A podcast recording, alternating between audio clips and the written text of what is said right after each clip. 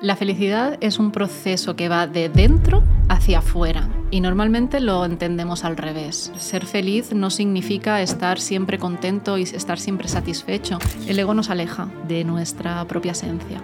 ¿Cuánto abarca la capacidad humana para tener relaciones? ¿Cuántas relaciones podemos mantener? Máximo 150. Biológicamente no estamos preparados para tener redes sociales, ni para todo lo que se ha generado a través de las redes sociales. El cerebro no está preparado para recibir opiniones continuamente y menos de tantos miles de personas. La salud mental de los jóvenes se está deteriorando. La OMS advierte de que un 30% de los jóvenes padece un trastorno mental. Yo empecé a ver una cantidad de niños y adolescentes con autolesiones brutales porque la autolesión es lo que está previo al suicidio. En 2021 batimos récords en España de, suicidios de niños de menores de 15 años. La persona que se quiere suicidar es una persona que ha pasado por un sufrimiento brutal y no encuentra ninguna otra solución y no tiene nada que ver con el hecho de que se le oculte ese tema. Tendría que haber una asignatura obligatoria desde primero de primaria que nos enseñe a entender nuestras emociones, a saber expresarlas y, a saber entender también los de los demás, porque no nos sirve de nada entender perfectamente las matemáticas si no nos entendemos a nosotros mismos. Para mí envejecer es lo mejor que te puede pasar en la vida. Si no envejeces es que te has muerto. ¿Qué es el miedo a envejecer? Que se te salgan arrugas, que te salga barriga, que te quedas calvo, que, que, que... ¿Por qué? Entonces, ¿el miedo es a envejecer o es a no gustar?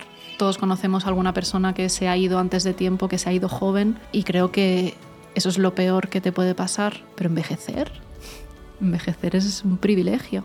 Envejecer es lo mejor que nos puede pasar a todos. Bienvenida Alba. Primera pregunta de todos, ¿a qué te dedicas y cuál es tu misión? Pues yo soy psicóloga, especialista en neuropsicología y mi misión es ayudar a todas las personas que pueda. Ese es prácticamente mi propósito a diario y, es a lo que me estoy dedicando todos los días. Dentro de tu libro, bueno, ya la portada pone cómo mandar a la mierda de forma educada, lo tenemos aquí el libro. ¿Qué, quieres transmitir con este título? Porque de primeras asusta. sí, de primeras parece un, título un poco agresivo, pero el contenido del libro es eh, explicar de la forma más amena posible en qué consiste el poner límites con asertividad. De ahí el cómo mandar a la mierda, haciendo un análogo al cómo poner límites, ¿no? Hasta cuándo tenemos que decir basta, pero de forma educada o de forma asertiva. Y, lo que vengo a explicar es, primero, pues qué es la asertividad, eh, por qué es importante aprender a comunicarnos de una forma asertiva y por qué es tan importante aprenderla, ya no solamente para los demás, sino para que uno también se sienta cómodo a la hora de decir basta, ¿no? Porque a veces eh, queremos decir algo, queremos expresar una idea o queremos decir que no estamos conforme con algo, que nos ha molestado algo a un amigo, a nuestra pareja, a un familiar y no sabemos cómo hacerlo porque las únicas maneras que se nos ocurren es, son un poco bordes, ¿no? ¿Cómo le voy a decir eso? Se va, a molestar, se, se, va a enfadar conmigo. Entonces, si tú sabes hacerlo de una forma asertiva, puedes decir lo que quieras, pero sin que al otro le caiga mal. ¿Y cómo se hace esto? Pues primero con mucha empatía. Eh, no es fácil, porque al final la empatía es no solamente, no es ponerse en el lugar del otro, sino entender el mundo como el otro eh, lo está viendo. Es decir, entender un poco lo que, lo que se llama el modelo de mundo. El modelo de mundo de cada persona es entender, o sea, es la forma en la que cada uno ve lo que le rodea, ve el mundo, ve las personas, ve sus relaciones. Y esto está influenciado por tu crianza, por tus creencias, por tu educación, por el lugar donde vives, por tu nivel socioeconómico, por tus estudios. Entonces, todo esto que forma nuestro modelo de mundo es mío personal, tú tienes el tuyo personal, tú tienes el tuyo personal. Entonces, si yo quiero ser empática contigo, yo tengo que saber o yo tengo que intuir qué es lo que a ti te puede gustar o qué es lo que a ti te puede molestar, no desde mi modelo de mundo, sino desde el tuyo. Mm. Esa es la empatía real. Entonces, a partir de ahí empieza la, asertividad, ¿no? Entonces, yo conociendo tu modelo de mundo, cómo tú ves el mundo, cómo te puedo transmitir lo que yo siento, lo que a mí me está molestando, de una forma que tú lo puedas entender y que no te lo tomes como un ataque. Pero supongo que tienes que conocer mucho a esa persona para entender su modelo de mundo, ¿no? Porque si nos acabamos de conocer hoy, ¿cómo sabes de qué forma me tienes que decir a mí algo? ¿Entiendes, no? Claro. O sea, ¿cómo, cómo, cómo consigues diferenciar a una persona que no conoces mucho a una persona que obviamente, yo Juan sé perfectamente cómo tengo que decir las cosas, pero a una persona desconocida? Claro.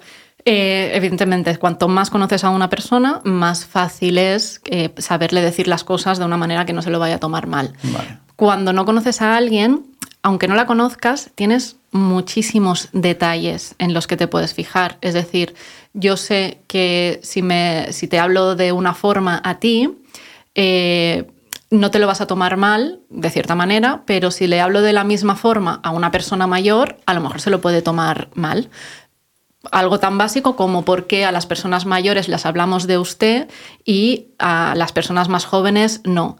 Pues a lo mejor para una persona mayor tutearle de primeras, ahora ya no tanto, ¿no? Pero hace unos años atrás hablarle a una persona mayor de tú de primeras le podía ser incluso una falta de respeto y sin embargo a alguien de mi misma edad no.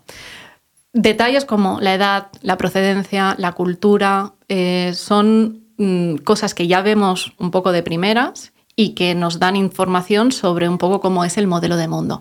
A partir de ahí, evidentemente, cada persona también es, eh, es como es, pero tenemos muchísimos, mm, muchísimas señales de cómo una persona eh, puede ser un poco su modelo de mundo. Es muy interesante porque yo lo que sí me he dado cuenta, y lo hablo muchas veces con Sergio, es el montón de, conversaciones incómodas que tienes es la calidad de las relaciones, porque muchas veces no nos atrevemos a sacar ese tipo de conversación incómoda con tu pareja o con tu amigo de, oye, me ha molestado esto, vamos a trabajarlo, y se, a- se aglutina toda una bola que acaba en una discusión, en la separación. Entonces, ¿cómo puede influir estas conversaciones incómodas en la relación? Al final, todo lo que, lo que te puede molestar o lo que le puede molestar a uno y a- o a otro eh, tiene que derivar en una conversación. Esas conversaciones incómodas lo que generan eh, al final es el, el que el que podamos hablar de cualquier cosa que necesitamos o que nos molesta y que a partir de ahí busquemos soluciones. No se trata de crear una, una conversación incómoda con el hecho de, eh, con el fin de señalar o de decir esto me molesta, no me gusta cómo eres, no me gusta lo que has hecho, sino, vale, me molesta esto, siento esto, necesito esto, pero no con eh, dedo acusador, sino vamos a buscar una solución a esto para que nuestra relación sea lo más sana posible, para que tú te sientas cómodo, para que yo me siento cómoda y que esta relación pueda ser lo más larga eh, y en la que nos sentamos bien los dos, porque si no, tiene fecha de caducidad seguro. ¿Pero existen las relaciones para toda la vida? Bueno, son muy difíciles las relaciones para toda la vida. Eh, se necesita mucho esfuerzo por ambas partes. Se necesita esfuerzo a la hora de esa sinceridad o esa honestidad, ese saber decir, eh, me ha molestado esto, o me gustaría mm, que nos diéramos más eh, tiempo, más amor, más cariño, más escucha, lo que sea, y eso siempre es difícil.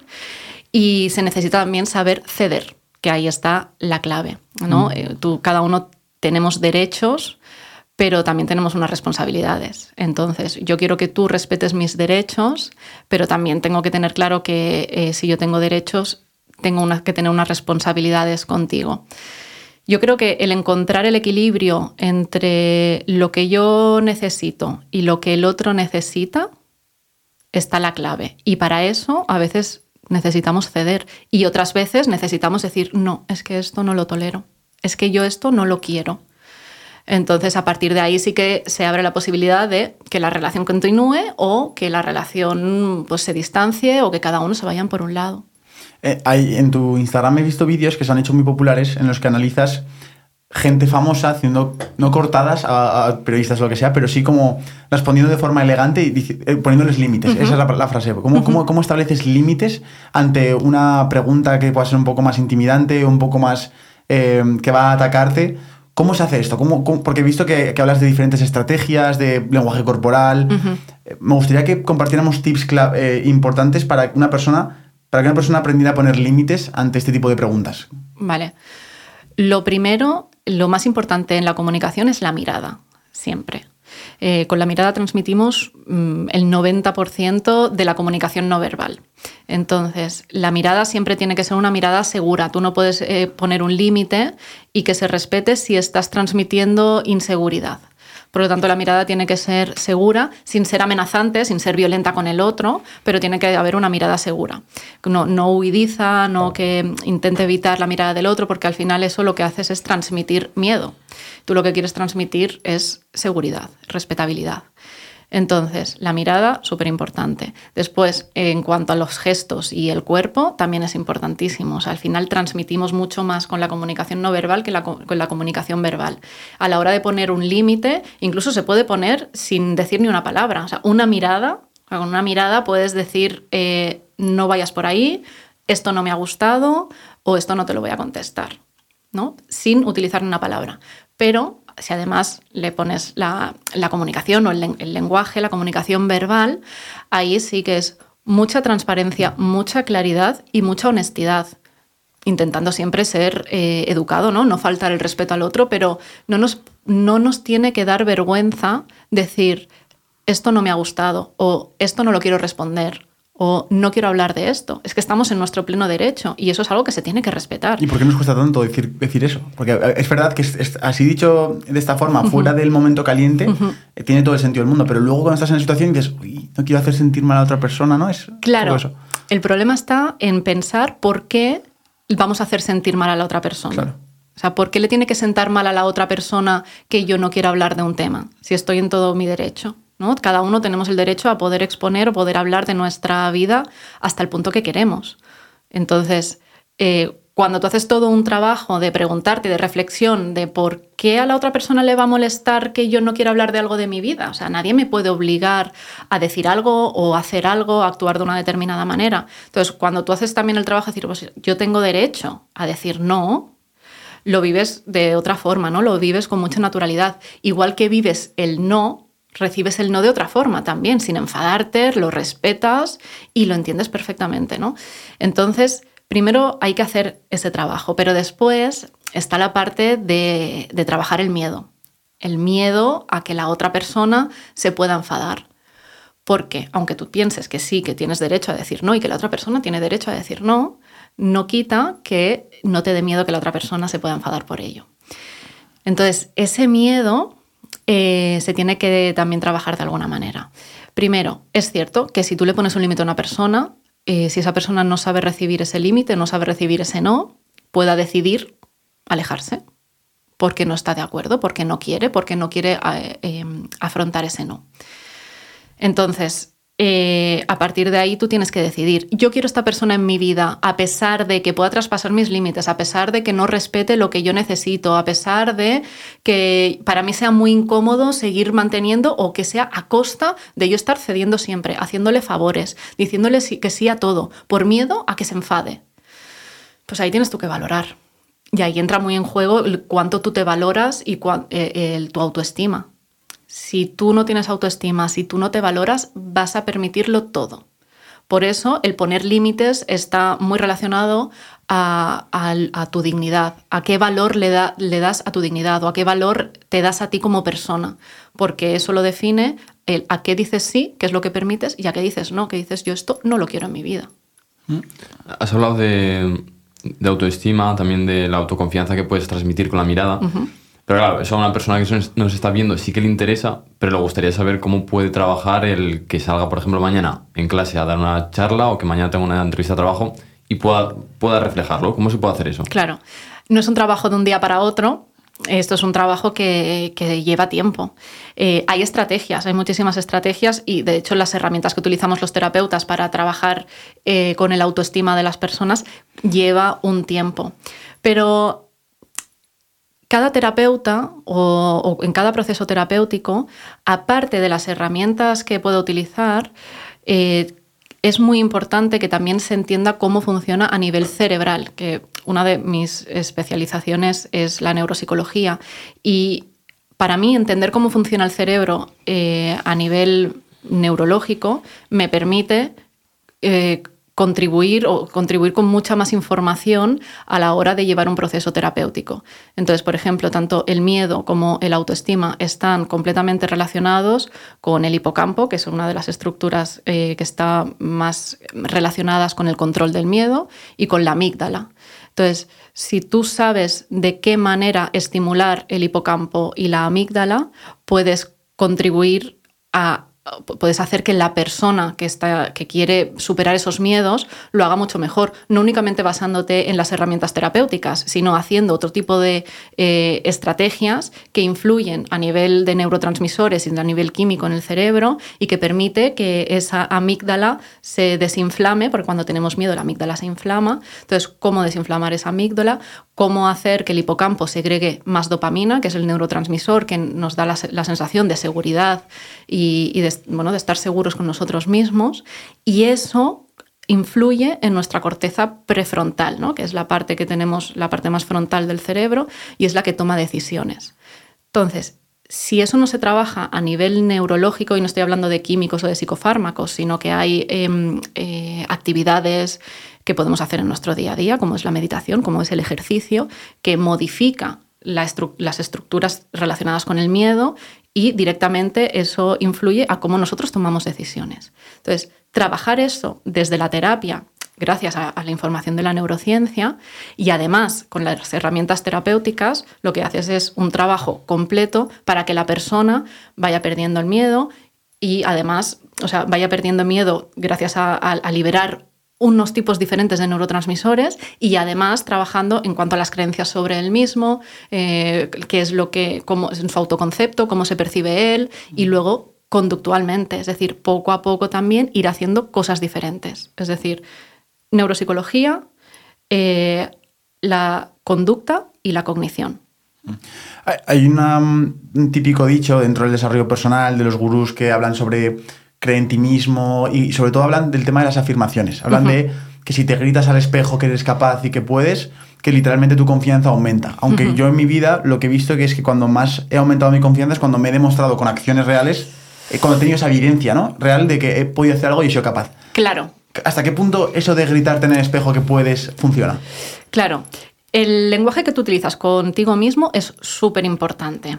Es decir, si tú utilizas un lenguaje negativo, eh, te llenas de glutamato y de cortisol. Y eso genera muerte neuronal, bloqueo y reduce el sistema inmunológico, ¿vale? Una serie de, mm, afectaciones a nivel de salud más general. Y, y, se ha visto que cuando nos hablamos en positivo, lo que hacemos es liberar serotonina, liberar dopamina, pero además se fomenta la neurogénesis, es decir, que eh, se crean nuevas neuronas, se crean nuevas espinas dendríticas, que son la parte de la neurona que se encarga de hacer conexiones con otras, es decir, al aumentar el número de espinas dendríticas, haces que tus conexiones neuronales sean eh, más fuertes y además se estimula el hipocampo, lo que hablábamos antes, ¿no? para eh, reducir el miedo y se activa también la corteza prefrontal, con lo cual tomamos mejores decisiones. solamente con cambiar el lenguaje que utilizamos con nosotros mismos, ¿no? un lenguaje más positivo. Ahora bien, este lenguaje no puede ser no creíble para ti mismo. Si tú te miras al espejo y te dices, soy la más guapa del mundo y soy la más fuerte y soy capaz de todo, pero no tienes ningún hecho que, en el que apoyarte, por mucho que tú te lo digas, son palabras vacías. Entonces, eh, no se trata de decirte autoafirmaciones em, imposibles o muy idílicas, sino de que encuentres el mensaje positivo, realista, que te ayuda a motivarte, a seguir adelante, a creer en ti, a confiar en tus capacidades, pero más desde una perspectiva, yo, estas son mis habilidades o estas son mis virtudes y puedo ir avanzando a conseguir lo que quiero poco a poco, pero venga, voy avanzando, más que decir, yo puedo con todo, yo me como el mundo, porque al final eh, esto realmente mm, es, difícil y al final lo que te va a llevar va a ser más a frustración en el momento en que tengas un bache y digas, ostras, pues no he podido con todo. No, claro que no. O sea, mm. eso lo que te lleva es más a frustración. Hechos. O sea, actúa, vete demostrando a ti mismo que sí que puedes ir avanzando poco a poco y recuérdatelo utilizas el lenguaje positivo para ti mismo para decirte, ves cómo sí puedo, ves cómo voy avanzando, me he equivocado hoy, no pasa nada, mañana es otro día, mañana es otro intento. Has dicho varias veces, soy la más guapa, soy, siempre se dicen estas repeticiones y a veces pienso, ¿por qué buscamos siempre ser los que más en todo? Es una lucha de egos, es una lucha de comparaciones. ¿Tú ¿Tú eso con tus clientes, con, tus, eh, con la gente que llevas, lo has podido llegar a analizar? Que la mayoría estamos metidos en esa lucha de a ver quién tiene más dinero, a ver quién tiene más éxito. El tema de las comparaciones eh, es un tema que me apasiona porque eh, nacemos desde pequeño comparándonos, pero cuando somos pequeños tenemos una comparación sana, ¿no? La comparación que nos permite imitar al otro y, aprender cosas nuevas. Tú has aprendido a hablar eh, imitando al otro, a caminar imitando al otro, pero para, esa imitación has tenido que compararte, aunque no sea a nivel consciente, porque los bebés no lo hacen a nivel consciente, pero hay, hay un mecanismo ahí de comparación. Ostras, ese está haciendo eso. Yo también lo quiero hacer, ¿no? Y entonces lo hago a través de esa comparación o de esa imitación. Pero no se le pone un juicio de valor a esa comparación. El bebé no piensa, eh, bueno, aparte de que no lo piensa nada mm, conscientemente, pero no hay un eh, el otro es mejor porque hace esto y yo no es una comparativa que le ayuda a motivarse para poderlo hacer. Es decir, el otro hace eso, yo también lo puedo hacer, que es la comparativa que es mm. sana y que en el mundo de los adultos también deberíamos tener, ¿no? O sea, si ese está haciendo esto y a mí me gustaría hacerlo, ¿por qué yo no? Yo también lo quiero hacer, yo también soy capaz de hacerlo.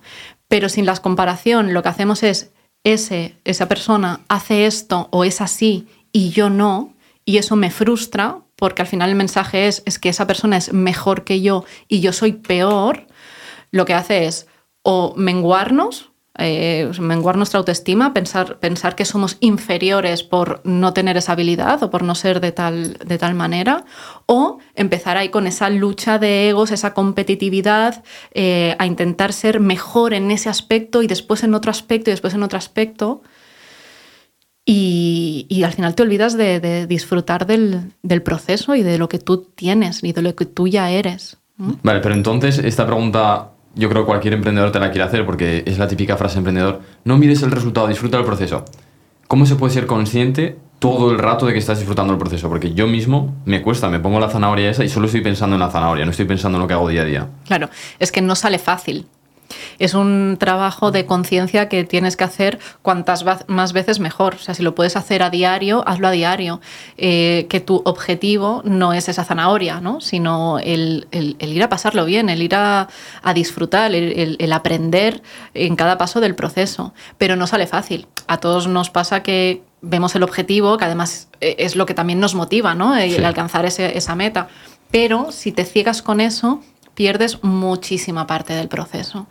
Y al final es como hacer un viaje y, querer eh, llegar rápido a la meta y cuando miras atrás dices, bueno, eh, ¿qué ha pasado en el viaje? ¿Qué he visto? ¿Por dónde he pasado? ¿A quién he conocido? Te lo has perdido. Es mejor ir un pelín más lento pero disfrutándolo que querer llegar rápido y, no darte cuenta de todo lo que está ocurriendo alrededor. Yo soy muy fanático de, las motos y me, impactó mucho hace poco, pues está la categoría Moto 3, que son chavales de 18 años que están obsesionados con ganar. Y un chaval había ganado el Mundial de, Moto 3 y estaba Jorge Lorenzo, que Jorge Lorenzo ha ganado un montón de mundiales. Le decía, ¿qué sientes? O sea, no sé, es, es como que no siento nada. Y le dijo, claro, es que solo pensamos en ganar el Mundial y cuando llega el día de ganar el Mundial te has dado cuenta que todo lo que has hecho se te ha olvidado y no era para tanto, lo, lo, lo habías idolatrado de más. Claro, claro. Te pierdes eso, ¿no? Todo el, el, disfrutar también el, ese esfuerzo, el vivir los mm. nervios, el vivir el irte a dormir un día y no tener la solución y que al día siguiente sí se te ocurra esa solución. Eh, todo eso es bonito. Todo eso es muy bonito de vivirlo y de irlo y de empaparte de ello. Y al final, cuando llegas a la meta, si tú has sido consciente de todo eso, el, sabor de boca es increíblemente mayor. Hay, hay un tema que reflexiono últimamente, que es cuando tengo más tiempo libre, tiendo a estar más infeliz en el sentido de que, digo, empiezo a actuar más por pensar qué es lo que me hace feliz a mí. Ah, entonces empiezo a pensar, digo, ah, me apetece ahora mismo darme un paseo, tomarme un café, no sé qué, no sé cuántas, ¿no? Y, tomo esas decisiones pensando de que eso es lo que más felicidad me da, pero sin embargo miro hacia atrás y los momentos que más feliz he sido ha sido cuando más cosas he tenido que hacer, cuanto más me he retado a mí mismo, más me he superado. Em, me cuesta mucho entender, Alba, lo que es la felicidad. Me cuesta mucho entender por qué sucede la felicidad em, a nivel cerebral. O sea, no, soy capaz de predecirla, no soy capaz de preverla, no soy capaz de decir, vale, sé que esta decisión es la que más felicidad me da porque me he dado cuenta que siempre que actúo en una dirección me acabo equivocando. Entonces, realmente, ¿qué es la felicidad a nivel psicológico? La felicidad es un proceso que va de dentro hacia afuera y normalmente lo entendemos al revés. Es como que algo que tiene que ocurrir fuera para sentirlo adentro. Eh, cuando eres consciente de que la felicidad es un estado que no siempre tiene que ser permanente y que en ese estado también caben momentos de tristeza. Es decir, ser feliz no significa estar siempre contento y estar siempre satisfecho, sino llegar a un punto de satisfacción con lo que haces, de satisfacción contigo mismo, de tranquilidad, de paz mental, pero que ahí también caben momentos de nervios, momentos de estar mm. triste, momentos de bueno, de, incertidumbre, ¿no? Pero en la tristeza, en, la felicidad, cabe todo eso. Entonces, el hecho de pensar que tiene que cambiar tu entorno para tú ser feliz te limita mucho. Eres tú que tienes las herramientas para poder interpretar lo que te está ocurriendo de una forma que tú aún así te sientas feliz, aunque tengas eh, desgracias a tu alrededor evidentemente se necesita un tiempo de duelo y se necesita eh, transitar un montón de cosas, pero la decisión de querer ser feliz está dentro de ti.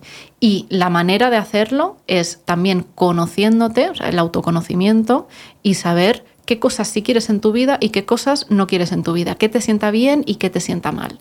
Y a partir de ahí ser muy coherente con eso que tú quieres, con las maneras, lo, que tú piensas, con tus valores, con tus principios. Mm.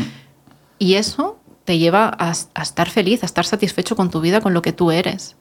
Satisfecho, has dicho. O sea, tiene mucho que ver la satisfacción con la felicidad. Totalmente. ¿Y si no, puede haber felicidad sin satisfacción? Yo creo que no. No puede haber eh, el hecho de que tú te sientas satisfecho con lo que haces está íntimamente ligado con el, estar feliz.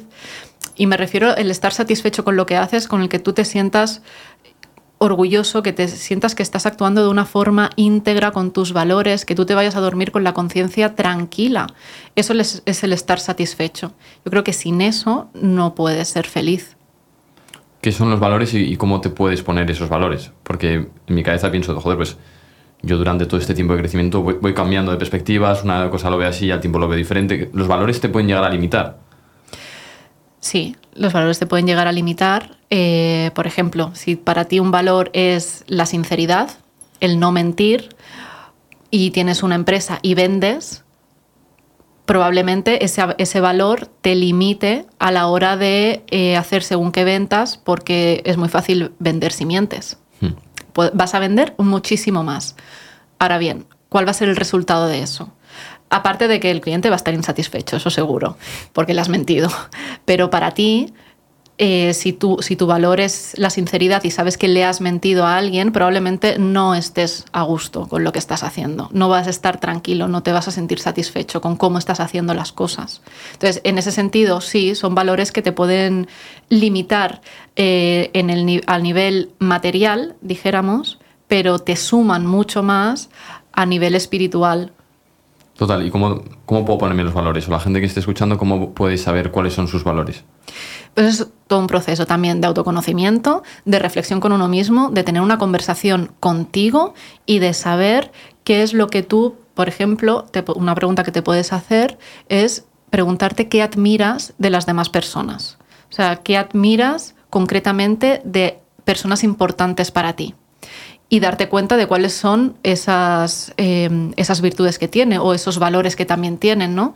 te gusta eh, las personas que son sinceras, las personas que se muestran tal cual son, la transparencia, la honestidad, pues esos son valores para ti principios que quieres llevar a cabo o el esfuerzo, te gusta, admiras las personas que se esfuerzan a diario, que se levantan todos los días y aunque eh, les cueste, eh, son constantes. Bueno, pues para ti eso también es un valor.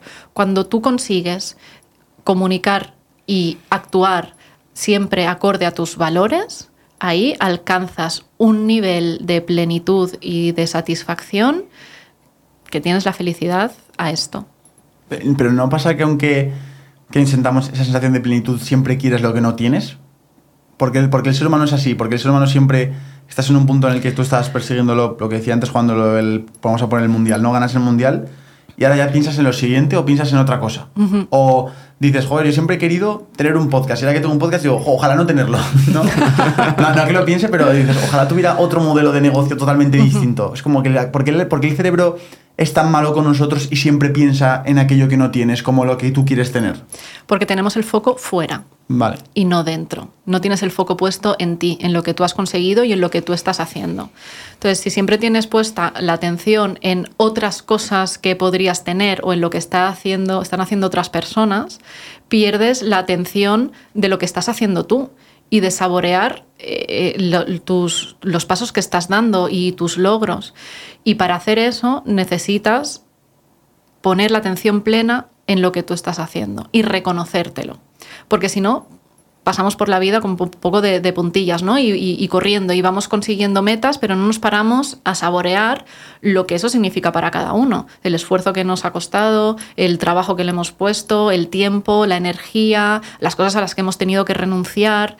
Todo eso, si no nos paramos y hacemos una reflexión consciente de, lo que hemos logrado y a costa de qué, es como no, disfrutar la, la meta, no disfrutar el premio. Entonces, mientras tengamos el foco puesto en lo que hay afuera, siempre vamos a tener la sensación de, de, no estar del todo satisfechos.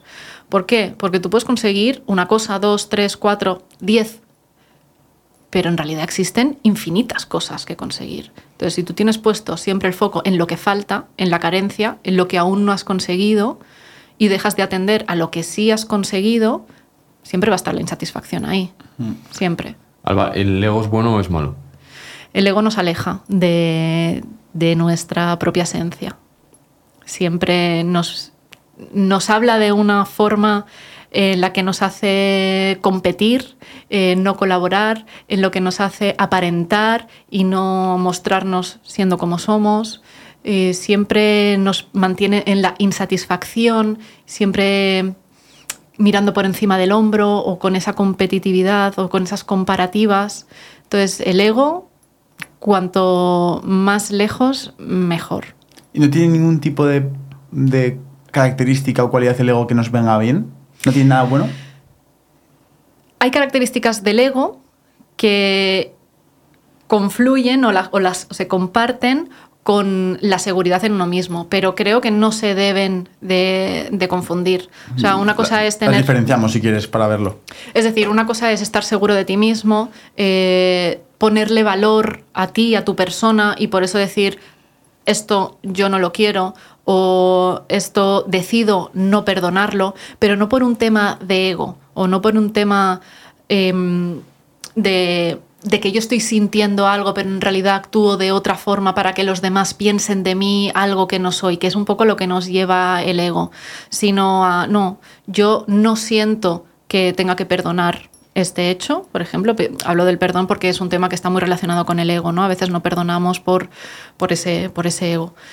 Entonces, no es que yo no quiera perdonar por ego, sino porque realmente el valor que yo le pongo a mi persona y, a mi dignidad no da cabida a que yo ahora mismo perdone esto. Que puede ser que en un tiempo eh, pueda hacer mi trabajo interior y personal y logre perdonar, porque al final el que no perdona, eh, el que peor lo pasa es, es, uno mismo. ¿no? no se trata de algo que haces por el otro, sino algo que haces por ti. Pero no desde el ego sino desde un sentido profundo de ti, de tu persona y de lo que, consideras que, no mereces por el valor que tú te tienes o por la estima que tú te tienes a ti. Mm. Tú como experta en, psicología, ¿has podido analizar cómo afecta el dinero a la felicidad de una persona? Hay un estudio eh, que duró más de 80 años en el que precisamente se estudió de qué manera muchos factores, de entre ellos el económico, afectaban a la felicidad de las personas. Y vieron que el dinero no influye en la felicidad de las personas siempre y cuando estén las necesidades mínimas cubiertas, eso desde luego, sino que lo que más influye en la felicidad de las personas son los vínculos, es la calidad de sus relaciones. Y de hecho, ahí empieza un poco también el, libro, ¿no? A, explicar ese estudio y, el por qué es tan importante la, calidad de nuestras relaciones y cómo nos comunicamos con las personas con las que nos vinculamos, porque al final es lo que nos hace sentirnos felices. ahí está la, clave de la felicidad. Bueno, eh, perdón, ¿vas a decir algo? No, no, Didi. Vale, yo voy a decir que Claro, cuando tú hablas de, felicidad de las relaciones, también en parte viene por conversaciones incómodas esa, esa calidad de las relaciones. Y también ahí viene el saber decir que no cuando tienes que hacerlo y decir que sí cuando tienes que hacerlo. aunque obviamente lo ideal es lo que hemos comentado al principio de la conversación, de ser sincero, ser directo y tal. ¿Hay alguna estrategia o algún truco para poder eh, mandar la mierda de forma educada en situaciones en las que a lo mejor estás más estás más incómodo. Por ejemplo, vamos a poner que, que, tú eres una persona para mí de autoridad, ¿no? Eres mi jefa y tengo que decirte que no, pero tengo que hacerlo de una forma sutil y de una forma en la que eh, a mí no me pongan un compromiso, digamos. ¿Hay alguna estrategia para poder, a una persona que sobre todo es insegura, que está nerviosa, para poder hacerlo de una forma fácil? Que habrá mucha gente que nos vea que está en esa situación, que se siente intimidada. Claro. Eh, ahí sirve mucho conocer lo que hablábamos antes, el modelo de mundo de la otra persona, ¿para qué? Para saber qué gana esa persona si tú le dices no y hacérselo ver de esa manera. Es decir, tiene que ser tu no, tiene que ser un win-to-win. Yo digo que no a algo porque, porque no, lo, no, lo, quiero, me viene mal, ¿vale? Pero claro, tengo una persona de autoridad delante, ¿cómo se lo hago, cómo le digo este, este no? Entonces, ¿qué gana esa persona si yo le digo este no? pongamos por caso que me está pidiendo que em, me quede todos los días dos horas o tres horas más a trabajar y yo ya estoy muy cansada y le quiero decir que no, que no quiero seguir con este horario. Vale, ¿qué gana mi jefa o mi jefe si yo no hago esas horas de trabajo? Mm o si los empleados no hacemos esas horas de trabajo, pues probablemente gane que tenga un equipo mucho más descansado, mucho más eficiente, incluso me puedo eh, preparar, ¿no? exponerle cómo otras empresas que los empleados no trabajan durante tantas horas al final tienen mejor productividad. Entonces, ¿qué gana esa persona cuando yo le digo que no? Y luego, en segundo lugar, al igual que esto eran trucos para una persona que a lo mejor no se atreve a una persona que le intimida, como su jefe, esa persona que es insegura pero quiere transmitir seguridad, que al final es algo que es muy común, mucha gente, estoy, cagado de nervios, pero realmente tengo que, estoy en una situación en la que tengo que mostrar seguridad, ¿no? ¿Hay algún truco de lenguaje corporal que puedan utilizar? Em, he visto algún, algún contenido en el que hablas, por ejemplo, del triángulo, las cosas del estilo. Sí. Em, ¿Hay algún truco que una persona insegura pueda utilizar para fakear que, es, que tiene confianza en sí misma? Sí. como tú dices, ¿no? El triángulo, es decir, el espacio que tenemos entre los dos hombros y el mentón es importante. Entonces, cuanto más abierto esté, sin llegar a levantar mucho la barbilla, porque si no da una sensación de eh, superioridad o de arrogancia, cuanto más abierto esté, más nos estamos exponiendo a la otra persona. Y, y esto tiene una base muy primitiva, y es que yo cuando hago esto, te estoy mostrando primero mi yugular, ¿vale? O sea, me estoy mostrando completamente em, a tu merced si tú quisieras atacarme y también todos mis órganos vitales eh, están también expuestos. Cuando tú te comunicas eh, con todas estas partes al descubierto, estás mostrando confianza en el otro, pero también seguridad en ti mismo, porque ningún ser humano, si no se siente confiado, eh, si no se siente seguro de que en algún momento en el que tú hagas un gesto yo voy a poder defenderme, no te voy a mostrar. Entonces, yo me muestro, te tengo confianza a ti, pero también porque sé que rápidamente puedo reaccionar y defenderme si tú hicieras algún gesto para intentar dañarme. Entonces, esto es está en nuestro cerebro primitivo, eh, actúa a nivel totalmente inconsciente, pero es una manera de transmitir esa seguridad. Y luego está la espalda recta. Espalda recta. La espalda recta, o sea, cuando tú vas a transmitir algo, si lo haces así, mm.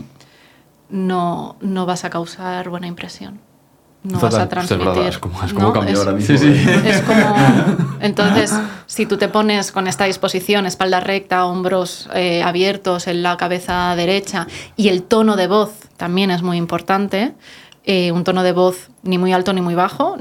Cuando es muy alto también se transmite mucha, mucho nerviosismo o como mucha ansiedad y cuando es muy bajo como que no, no engancha a la otra persona. Y cuando hablas también demasiado, también transmites como que te quieres justificar, ¿verdad? Y exacto, ¿no? Entonces, tanto eh, en cuanto a lo no puramente verbal, esto, ¿no? El tono, el volumen, en cuanto a la comunicación no verbal, esto que hemos dicho es clave, pero después el mensaje que transmites también es importante intentar hacerlo de forma sintética, o sea, te puedes explayar todo lo que quieras, ¿no? Pero si das mucha información y muy rápida, sí que se transmite esa necesidad de justificarse o esa necesidad de, em, que, me escuchen y, cuando sobre todo también alzas la voz, ¿no? Eh, no, si tú sabes que el mensaje que tienes que transmitir es importante y es verídico, no te hace falta llamar la atención de ninguna otra manera. ¿Y el silencio cómo se puede usar? El silencio es brutal. O sea, el silencio tiene un poder brutal porque al final es los espacios que das a la otra persona para que reflexione sobre lo que tú acabas de decir. O sea, para que digiera un poco el mensaje que tú le estás dando. Entonces, cuando tú hablas muy rápido, la otra persona no es que a veces no te entienda porque no tenga la capacidad para entenderte, sino porque tú no estás dando los espacios suficientes para que esa información eh, repose y, se entienda bien. Como cuando lees un libro y paras después de leer algo. ¿Para qué? Para, hacer la reflexión, para mm. procesar. ¿no? Pues en las conversaciones es lo mismo. Qué bueno. Em, ahora me gustaría pasar a otra parte que igual para la gente que no está viendo o creadores de contenido les puede servir. Yo mismo lo estoy sufriendo este año. En diciembre mi cara no sale por ningún sitio y ahora desde enero hasta ahora pues ha ido muy bien el podcast y claro, sufres críticas, sufres las opiniones de los haters. ¿Qué puedes hacer, qué tipo de ejercicios puedes hacer para que estas opiniones no te las lleves a casa, no te las estés dando vueltas, no les des esa importancia que igual no tienen? Lo primero es saber de antemano y aceptar que siempre van a haber personas que no les guste lo que tú hagas. Hmm. Y eso no es negativo. Al contrario, el hecho de que tú tengas tus ideas firmes eh, significa que las personas que no tengan esas ideas no les va a gustar lo que tú digas, pero si tú te mantienes firme, ya está, es que son tus ideales, es que es lo que tú piensas, son tus opiniones. Entonces, el hecho de que hayan personas que no les guste lo que tú haces no es negativo. Es decir, si yo em, eh, soy, eh, estoy a favor de, los, de, proteger a los animales y de los derechos de los animales, está claro que hay personas que se dedican a la trata de animales que van a estar eh, en desacuerdo con lo que yo digo. Bueno, sí. ¿Y eso es negativo? Para mí no. Hmm. Pues bueno, eso es más un roce de opinión, pero en en Internet, ya lo sabes tú, hay gente que va de huello sin, tener nada de, compasión por la otra persona. Claro, ahí sí que diría que se alejaran. O sea, que, pusieran un poco de distancia, que es sano, es sano poner distancia. No recomiendo leer todos los comentarios, no recomiendo ni siquiera entrar al trapo a cuando te, te están haciendo una crítica muy hiriente. Eh, que yo en eso, por ejemplo, he fallado mucho, sobre todo al principio, entraba a discutir y entraba a, responder comentarios que eran que eran hirientes y no, una crítica constructiva, que eso es diferente, ¿no? Pero cuando hay ataques mm, sin ningún tipo de empatía, sin ningún tipo de respeto, eh, te, los puedes llegar a llevar a casa. Entonces ahí empecé a poner distancia y a leer menos comentarios. Y si es necesario que alguien que a lo mejor está pasando por un momento muy sensible o siente que eso realmente le afecta, no hay ningún problema con que decidas, hasta que tú te sientas preparado, no leer los comentarios. Pero es ¿hasta qué punto el cerebro humano está preparado para tanta opinión, no? es un poco la pregunta que... No está preparado. El cerebro no está preparado para recibir eh, opiniones continuamente y menos de tantos miles de personas. A nosotros estamos preparados para tener como máximo un círculo de 150 personas, 150, 150 eh, vínculos. Si nos ponemos a mirar las redes sociales, cada uno tiene pues muchísimas más. ¿Qué significa vínculo? Una relación ¿no? ¿Pero relación tiene que ser una conversación o puede ser simplemente que yo te sigo en Instagram, veo tu vida y ya me estoy enterando? Claro, eh, o sea, biológicamente no estamos preparados para tener redes sociales, ni para Claro. todo lo que se ha generado a través de las redes sociales. Estamos preparados, somos animales sociales, somos animales gregarios, entonces sí estamos preparados para tener, para mantener relaciones, porque de hecho la soledad es algo que, que, que- que mata pues, eh, directamente. Pero eh, el hecho de necesitar relaciones no significa que cuantas más, mejor. Hay un punto óptimo, ¿no? Vale. Entonces, eh, en cuanto a la- el número de relaciones que podemos mantener y más o menos bien sanas, que los que puedas entregarles unos cuidados, que también si tienes una relación y no la cuidas, no la escuchas nunca, nunca contestas un mensaje, nunca ah, te quedas con esa persona para tomar un café. Entonces, ¿cuánto abarca la capacidad humana eh, para, para tener relaciones? ¿Cuántas relaciones podemos mantener? Máximo 150. Y cuanto más estrechas, se habla de números de entre 5 o 10, ¿vale? Entonces, por eso, mm, cuando tenemos muchos, muchos, muchos, muchos, muchos amigos y muchas y queremos mantener vínculos a través de las redes sociales, es muy difícil. Porque realmente no estamos preparados para más de 150 personas. Entonces, no estamos preparados para recibir inputs de más de 150 personas diferentes. Y menos si son negativos. O sea, al final eso te va, te va mermando. Es lo que hablábamos antes. Si el lenguaje que tú utilizas contigo mismo, eh, si es negativo, te llena de cortisol y te llena de glutamato, pasa exactamente lo mismo cuando son otras personas las que te hablan mal a ti o las que utilizan un lenguaje muy negativo contigo. Y al final eso lo que hace es irte me- eh, menguando tu autoestima, tu seguridad en ti mismo, dudas de lo que estás haciendo, dudas de si lo que eh, de tus ideas, de lo que piensas, de tus opiniones. Entonces, no se trata de no escuchar nunca las críticas, las críticas son buenas. Las críticas te hacen crecer y te hacen avanzar y te hacen mejorar, pero siempre y cuando sean críticas constructivas y vengan de personas que también entiendan de lo que tú estás haciendo. No se vale que venga alguien que no, no sabe de nada en absoluto de hacer podcast y venga aquí y se ponga a criticar y sin ningún tipo de experiencia. Entonces, Hay un, yo creo que estamos en un momento en el que hablábamos antes de, de grabar que mm, se está disparando un poco la necesidad de una educación de salud mental. Ajá. Y yo creo que hay varios ingredientes ahí. Eh, En la cacerola entra las redes sociales principalmente, que ya Ujú. venían arrastrando un peligro, que justo yo creo que eso ha explotado con lo que pasó, pasó en 2020, de, de todo el tema de- del confinamiento y todo esto. Eh, tú como psicóloga has podido ver literalmente antes y después de ese momento. ¿Cómo, ¿Qué ha pasado en la sociedad? ¿Qué ha pasado a nivel, a nivel de salud mental en la sociedad con este problema? Lo que ha ocurrido es que ha exagerado aún más los rasgos que ya estaban ahí latentes. Claro. ¿no? Entonces, una persona que tenía eh, ciertos rasgos obsesivos a, a raíz de la pandemia y del confinamiento, lo que hizo es volverse completamente obsesiva. Una persona que tenía rasgos un poco depresivos o que tenía una tendencia a estar más triste, a estar un poco más pesimista, lo que hizo la pandemia fue llevarla a una completa depresión. Los rasgos más ansiosos, lo mismo. Entonces, todo se exageró, se llevó como a los extremos, ¿no? Y eso fue lo que hizo que hubiese una demanda de, de salud mental y de, de terapia psicológica brutal, brutal. Y más en, en gente más joven. Y principalmente, ¿cuál era el problema que veías tú en consultas? ¿Cuál, cuál era el principal caso? ¿Qué pasaba? Mucha ansiedad, muchos rasgos depresivos y muchos trastornos de conducta. Muchísimo, muchísimo. Entonces, y dentro de ahí, claro, diferentes grados, ¿no? Eh, yo empecé a ver una cantidad de niños y adolescentes con autolesiones brutales. Porque la autolesión es lo que está previo al suicidio. Ostras. Madre mía. Y en niños, o sea, de hecho en el 2021 batimos récords en España de, de suicidios de, de niños, de menores de 15 años. Una barbaridad. ¿Tú crees que está bien hecho el que se oculte tanto el tema de los suicidios? ¿Ayuda o perjudicaría más si, si lo dieran a la luz lo que está pasando? Está demostradísimo que hablar de lo que ocurre ayuda a mentalizar y, y a concienciar a las personas del suicidio y reduce los casos. Es que creando un tema tabú de algo tan importante no, no llegamos a ningún buen puerto. Entonces, ¿por, qué se oculta? ¿Qué, qué quieren buscar ocultándolo? Porque siempre ha existido el miedo de que al hablar de ello eh, la gente se anime más a hacerlo. O sea, las personas que lo están pasando mal, pues tengan más presente de que eso es una, una solución.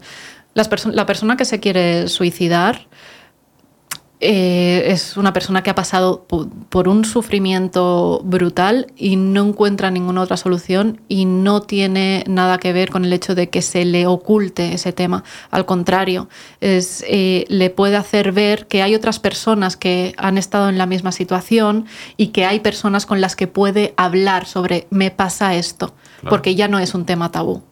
Pero si lo mantienes tabú, la persona que está teniendo ideas suicidas se siente muy sola, se siente muy aislada, no sabe que eso lo puede hablar con nadie porque es un tema tabú. Entonces, ¿cuál es el paso a paso para salir de ahí? Estás en ese punto tan bajo, tan bajo, ¿cuál sería el paso a paso para poco a poco ir remontando? Lo primero, pedir ayuda profesional. Eso es lo primero y que esa ayuda profesional no vaya dirigida solamente a la persona, sino también a sus familiares o a su entorno más cercano, para que también sepan cómo actuar y, cómo eh, comportarse con esa persona o qué cosas le pueden decir, eh, porque al final las personas que están a tu alrededor son los que hacen de mi coterapeuta, ¿no? O sea, yo soy la terapeuta, pero yo veo a la persona una vez a la semana o a veces dos veces a la semana, pero quien está 24/7 con esa persona es su entorno más cercano.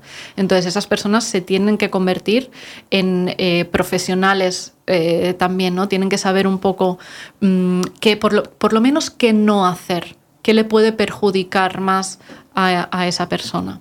Y aparte que también necesitan, un, padre o una madre que, que, tiene un hijo con ideas suicidas lo está pasando también muy mal, entonces también necesitan ese apoyo.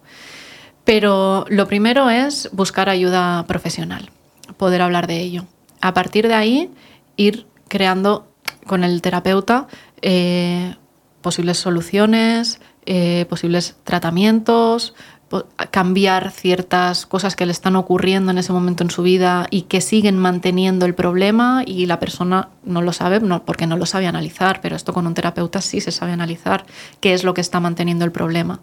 Entonces, poco a poco se va haciendo una eh, limpieza de los factores que están sosteniendo ese problema y poco a poco también trabajando en, cuáles son esas creencias, cuáles son esos pensamientos, valorar la opción de los psicofármacos, porque sí que están adecuados para ese contexto, esas situaciones, y, hacer ese trabajo, siempre con, una ayuda profesional.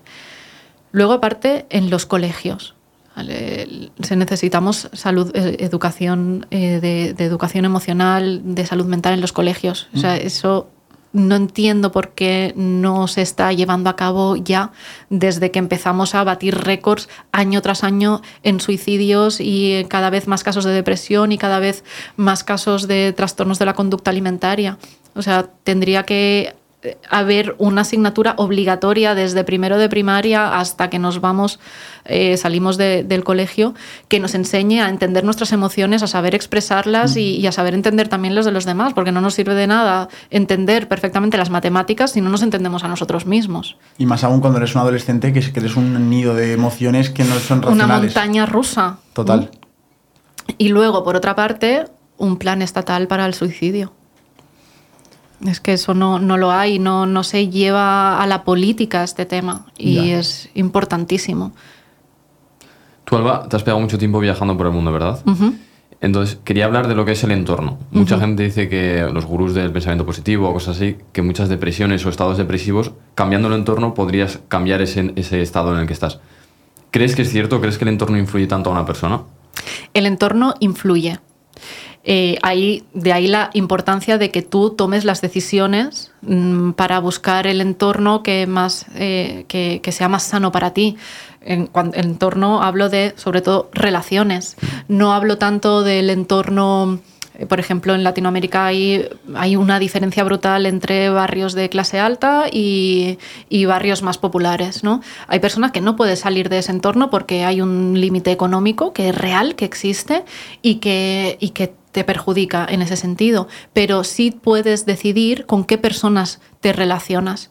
Y eso sí que tiene una influencia brutal brutal. Mucho más el hecho de si vives en un, en un barrio más humilde o en un barrio más rico. Es la calidad, las relaciones que tú formas a tu alrededor. Eso es, eh, tiene un efecto impepinable. ¿Es verdad que eres la suma de las cinco personas con las que más tiempo pasas? No sé si es tan así. no he encontrado estudios que lo digan tan así, pero en mi experiencia profesional mm, lo avalo 100%.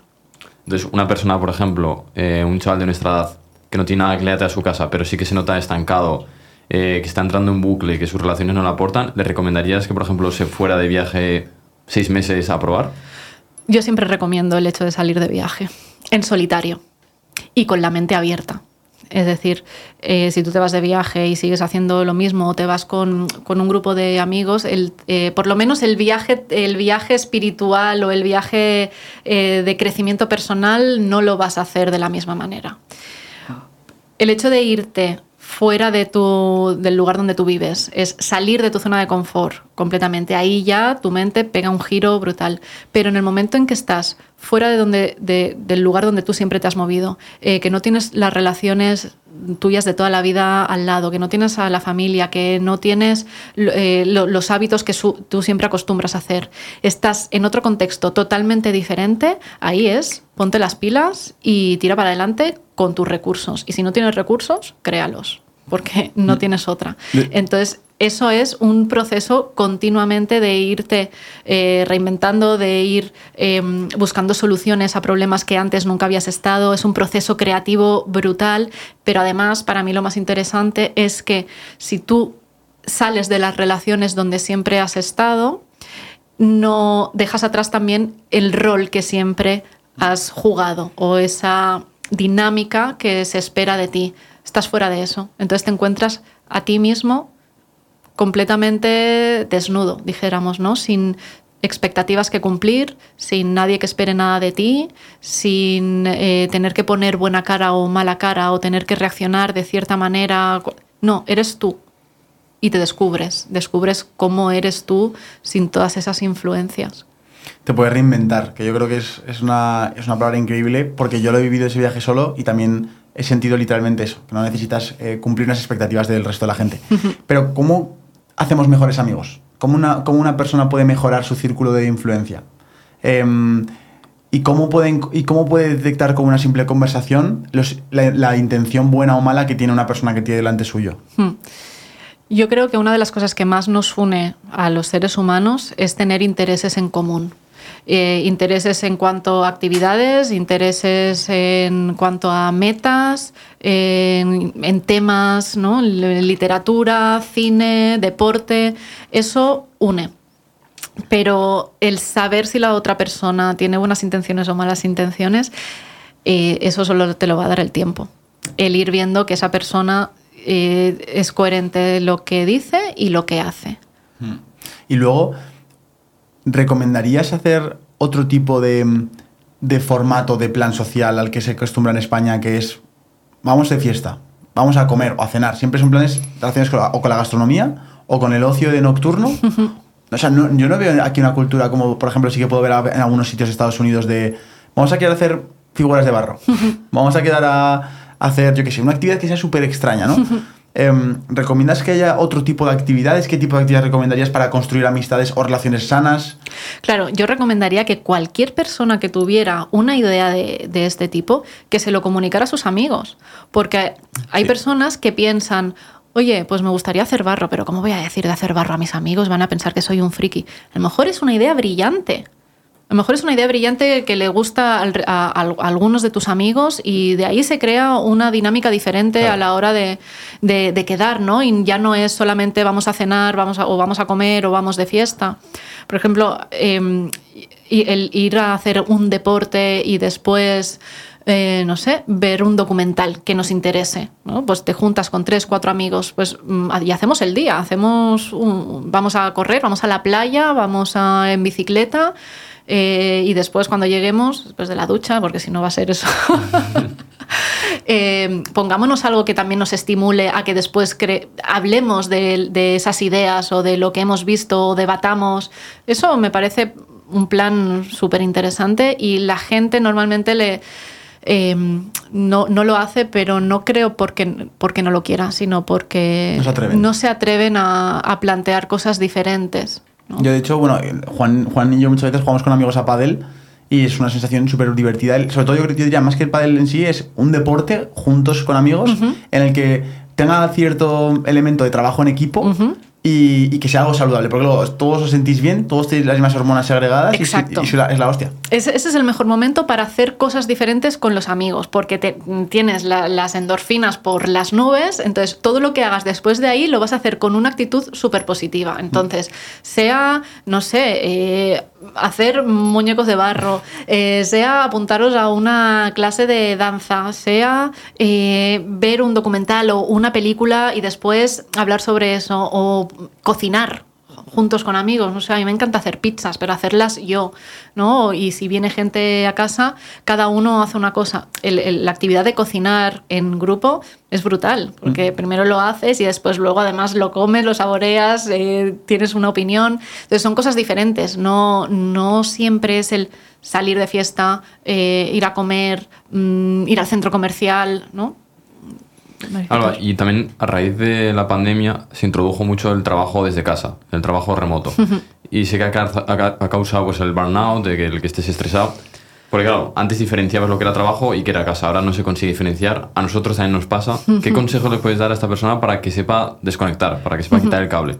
Tener rutinas que sean similares a cuando antes trabajábamos fuera de casa. Es decir, tú antes te levantabas, te vestías, eh, desayunabas, te ibas, te cogías el, el, coche, el metro, lo que sea, y llegabas a tu lugar de trabajo. Claro, ahora tu lugar de trabajo es casa. Claro pero ese impasse de vestirte, salir de casa, irte a tomar el café y luego llegar a tu lugar de trabajo, aunque sea casa, pero hacer esa separación, eso lo recomiendo muchísimo. El salir de casa y hacer lo que harías si fueras a trabajar a otro lugar, aunque luego tengas que volver a ese sitio. Pero eso rompe un poco, ¿no? Luego también recomiendo tener un lugar de trabajo y luego el resto de la casa si se puede. Si tú puedes tener tu despacho y utilizarlo solamente para trabajar, también acostumbras al cerebro a que ese contexto es el de trabajo. Y cuando sales de ese lugar ya estás en casa. Pero no se convierte toda la casa en tu lugar de trabajo, porque eso sí que ahí no, no hay ningún límite entre casa, trabajo, trabajo, casa. Y luego cuando terminas de trabajar, lo mismo. Salir de casa, ir a tomar un, café o irte al gimnasio, socializar con otras personas, ver a otras personas, porque pasarte todo el día trabajando en casa solo eh, es agobiante, ¿no? Lo siguiente, lo aguantas un día, lo aguantas dos, al tercero te pasa algo y si no detectas que es que, jolín, que necesitas el contacto humano, pues ahí puedes entrar en un bucle un poco feo de, de estar desmotivado, de que no te apetezca. Entonces, es importante eh, hacer como estos espacios. ¿no? Y podríamos decir en una lista de, no sé, cuatro o cinco hábitos que mejoren tu salud mental? Es decir, ¿qué puede hacer una persona en su día a día? Algo que sea fácil de poder practicar, de que la gente que lo está escuchando sobre todo se lleve claves prácticas que puedan hacer ya cuando, cuando escuchen esto. ¿Qué pueden hacer en su día a día para mejorar su salud mental? Las dos primeras las hemos escuchado a diestro y siniestro y a la gente le cuesta eh, llevarlo a cabo, pero es que es imprescindible. Y yo creo que sin eso mm, es muy difícil tener salud mental. La primera es el deporte. Eh, necesitas, ya lo decían desde hace mucho tiempo los romanos, cuerpo sano en mente sana. O sea, eso es eh, imprescindible. Aunque sea salir a caminar si te da mucha pereza hacer deporte, si no te gusta hacer deporte, vale, pero si no sales a caminar, si no sales a activarte físicamente, y eso también repercute mentalmente, difícilmente vas a tener una buena salud mental, te va a costar muchísimo más. La segunda es hacer meditación. Meditar. meditar segrega en el cerebro los mismos eh, neurotransmisores que lo, lo, que hace un fármaco. Exactamente los mismos. Los mismos. ¿Y cómo se medita? Bueno, meditar es todo un proceso largo. Meditar no es lo que se piensan las personas que es sentarte y no pensar en nada. No, cuando tú meditas tienes 200 pensamientos que te van pasando. El arte de meditar consiste en saber dejar ir esos pensamientos, es decir, no quedarte atrapado en ese pensamiento, sino hay muchas técnicas ¿eh? para utilizar esto. Por ejemplo, eh, el, imaginar que es una nube, cada pensamiento es una nube y cuando tú visualizas que eh, tu pensamiento es una nube, y que esa nube la vas dejando pasar, luego llega otra nube con otro pensamiento, pero la vas dejando pasar. Esto es una técnica de meditación. con, un río, me imagino un río en mi cabeza, que vienen muchas piedras, entonces voy poniendo el nombre a las piedras y la dejo pasar. Vale, genial. Esa es otra técnica. Pero no sabía que estaba meditando, la verdad. Pues eso es otra técnica, que si tú te, te sientas y te focalizas en eso, eso es una meditación. Vale. Entonces, el poder trabajar esto hace que eh, lo que hablábamos antes respecto al miedo, la meditación, la amígdala tiene un efecto increíble. O sea, el mismo efecto que tienen los psicofármacos en la amígdala de una persona con depresión, lo tiene la meditación, sin necesidad de tomar ningún psicofármaco. ¿Vale? Ojo, también hablamos de diferentes tipos de depresión, ¿vale? Si es una depresión profunda, pues hay que recurrir al fármaco. Pero hay eh, estados de miedo, estados de nerviosismo, estados de ansiedad, estados de mucha tristeza, que si tú llevas a cabo diariamente las meditaciones, en el cerebro le das un chute de neurotransmisores y químicos igual, equiparable al, al de la- los psicofármacos. Y ocurre lo mismo con el deporte. Wow. O sea, son las, las actividades que nuestro cuerpo de forma natural tiene para sanarse mentalmente. ¿Y cuáles son los mejores momentos del día para hacer estas dos actividades y cuánto tiempo? Depende de lo que busques. Es decir, por la mañana en la meditación, tan- tanto la meditación como el deporte, me parece el momento óptimo, porque ¿Sí? te activa, porque además ya tienes un nivel de endorfinas bastante alto para eh, encarar el resto del día con mucha, eh, con una actitud mucho más positiva, con mejor predisposición, estás más activo, estás más creativo, tienes la mente más despierta. Entonces, si tú haces esto y te preparas para después trabajar, por ejemplo, vas a trabajar de una forma mucho más eficiente. Sin embargo, si lo haces por la noche, te sirve para desconectar, para desconectar del trabajo a, a- a la, hora de dormir y de descansar. Y esto cada uno sabrá un poco cómo funciona su cuerpo. Pero hay muchas personas, a mí por ejemplo me pasa que si yo hago deporte a partir de las 7 de la noche, después no hay quien me duerma, porque estoy súper activada. Entonces yo lo que hago muchas veces es hacer un deporte más intenso por las mañanas y unas meditaciones a lo mejor de 10, 15 minutos, no más. Después trabajo y si quiero por la noche desconectar de, de todas las horas de terapia y quiero necesito poner distancia también a todo lo que me van contando los pacientes, hago deporte, pero un deporte mucho más relajado. A lo mejor voy a la piscina, que cambiar de medio también sirve mucho, o sea, pasar de- del aire al agua es eh, brutal, pero lo hago con mucha calma, no, a- no con un nivel de, de alta intensidad, sino con calma. Entonces, deporte y meditación son las dos bases de la salud mental. Después, algo que es imprescindible y más ahora es el estar haciendo una cosa a la vez. O sea, eh, es el, multitasking, eh, o sea, el nivel de multitasking al que hemos llegado a día de hoy Asusta, es sí. brutal. Porque además tu atención no está puesta en nada. est- Está en todo y está en nada. O sea, lees un libro, pero no te enteras del libro porque cada dos líneas estás mirando el teléfono a ver si te han contestado, a ver si no sé qué. O ves una película, pero la ves a medias porque te pones a hablar por WhatsApp y tampoco te acabas de enterar ni de una cosa ni de la otra. Entonces, el hacer solamente una cosa a la vez ayuda a tu cabeza también a que esté focalizada en lo que estás haciendo. Y eso es muchísimo más eficaz que si estás haciendo tres cosas a la vez. No, primero haz una, después haz otra y después haz otra. O sea, a lo mejor en tiempo vas a tardar un poco más, pero vas a ser mucho más eficaz. Y eso lo que también va a hacer es que tu nivel de concentración y de atención lo controles tú, no que se esté dispersando continuamente, que al final está relacionado con lo que hablamos antes del foco interno y externo. O sea, eso es un trabajo de voluntad propia que requiere de que tú seas el dueño de tu atención. Porque la atención se te va a ir continuamente si tú no eres capaz de focalizarla en lo que tú quieres. Entonces, lo que hablábamos antes, ¿no? Es el poner el foco en ti te permite no estar comparándote con los demás, no estar eh, pendiente siempre de qué es lo que te falta por alcanzar, sino en lo que tú ya has conseguido y en quien tú eres. Y en el momento presente. Es otro de los, de los problemas que tenemos, que estamos siempre con la mente o en el futuro o en el pasado, pero nunca en el presente. Tú tienes que saber controlar tu atención, porque si no, la atención hace lo que le da la gana. Se va al pasado, se va al presente, eh, se va al pasado, se va al futuro. Ahí vienen los problemas de ansiedad, la anticipación, se va a compararte con otras personas. Entonces, no. Eh, hacer un entrenamiento para tú controlar tu atención empieza por hacer una sola cosa a la vez y decidir tú a qué le estás prestando tu atención. Y segundo, se refuerza muchísimo con la meditación, porque f- consiste en eso, ¿no? En eh, permitirte estar en el momento presente y en ser consciente del momento en el aquí y en el ahora. Entonces, estas tres cosas van súper bien, son cosas que podemos hacer desde ya, aplicar en el día a día y hacerlo durante unas cuatro o cinco semanas, ya te digo, no es una cosa que sea de hoy para mañana, pero si tú eres constante en estos hábitos y lo, y lo haces durante cuatro o cinco semanas, los resultados son brutales. Wow, qué locura. Hostia, pues yo lo que, lo que voy a probar al 100%.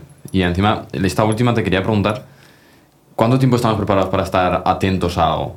Porque una cosa es estar trabajando y puedes ir haciendo multitasking como tú dices, pero al estar focalizado en hacer una tarea, en que quieres mejorar esa tarea o ese proyecto, ¿cuánto tiempo tú vas a estar preparada? ¿Va a estar dos, tres, cuatro, cinco horas? ¿O hay que hacer descansos a mitad? Hay que hacer descansos. O sea, el cerebro no está preparado para prestar atención por lo menos plena al 100% durante más de una hora. Depende de cada persona también, ¿no? Hay personas que sí que aguantan perfectamente una hora y media, un poquito más incluso, pero más de eso, la cabeza no está 100% en eso, ya se ha dispersado, aunque sea con pensamientos, ya no que sea mirar el teléfono, pero con pensamientos, entonces ya no te estás empapando 100% de lo que estás haciendo.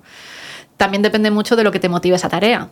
Es decir, siempre se ha dicho que, una, que la atención no se puede mantener durante más de una hora. Si tú estás jugando un videojuego que te encanta, pues estarte ahí mm, mucho rato.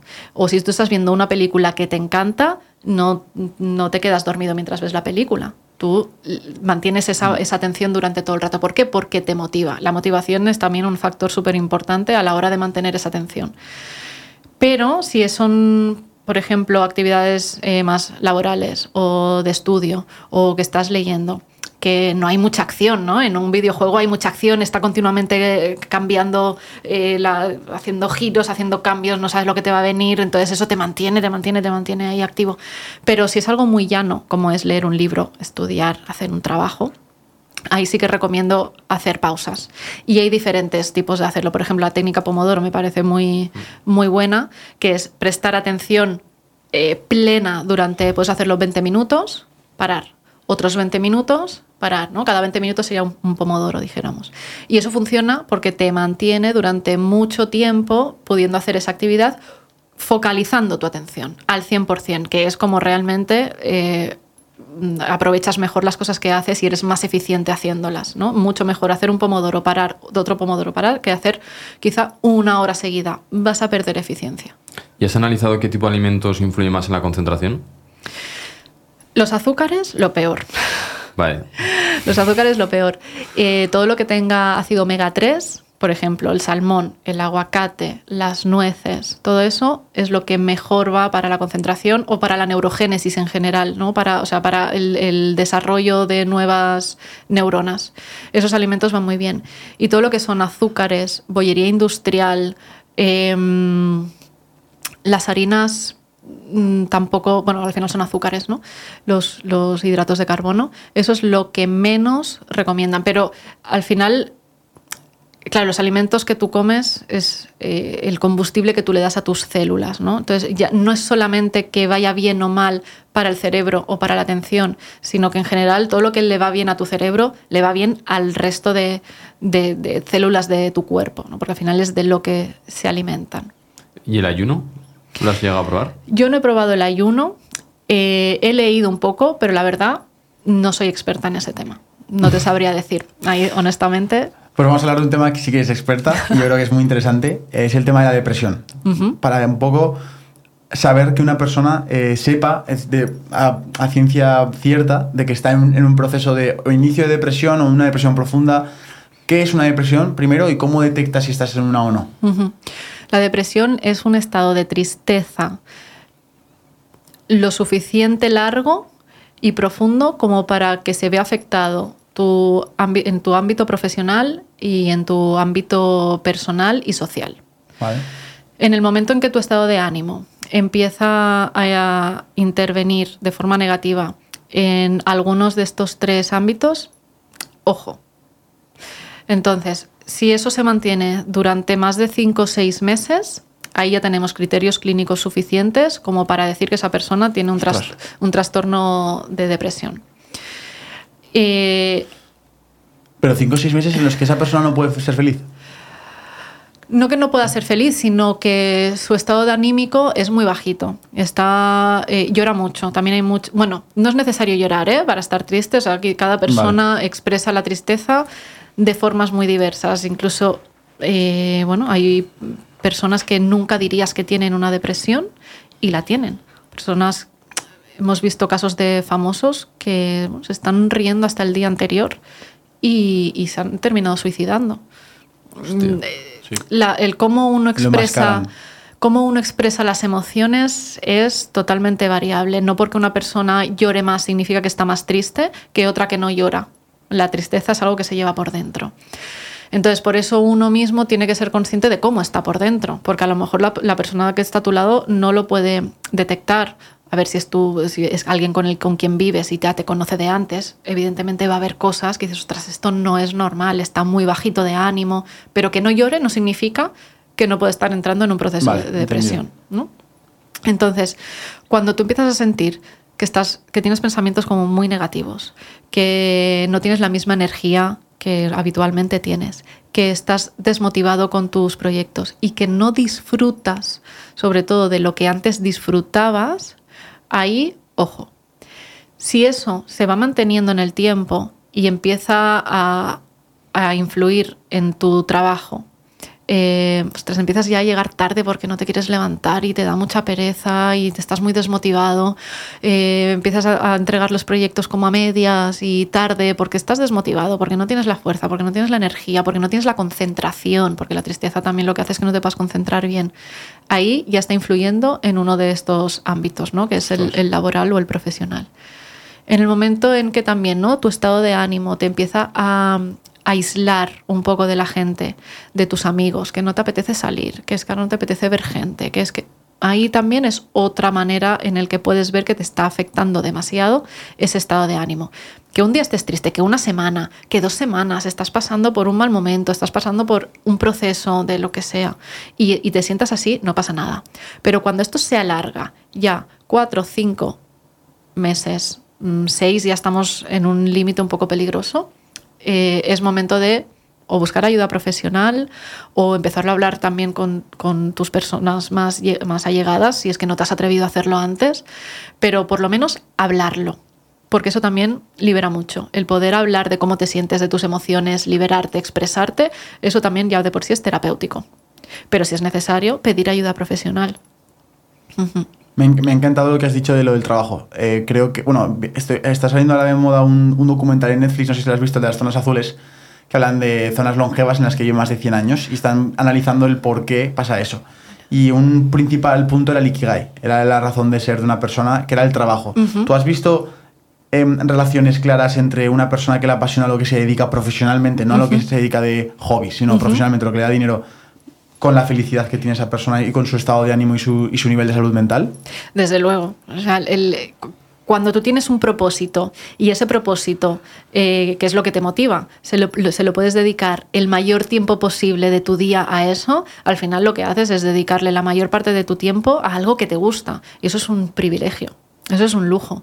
Si tú tienes algo que te motiva, pero casi no le puedes dedicar tiempo porque estás haciendo un trabajo, ese trabajo no te gusta, al final tu calidad de vida cambia porque estás dedicando el recurso más bonito y más valioso que tenemos, que es el tiempo, a algo que no te gusta, que no te reconforta.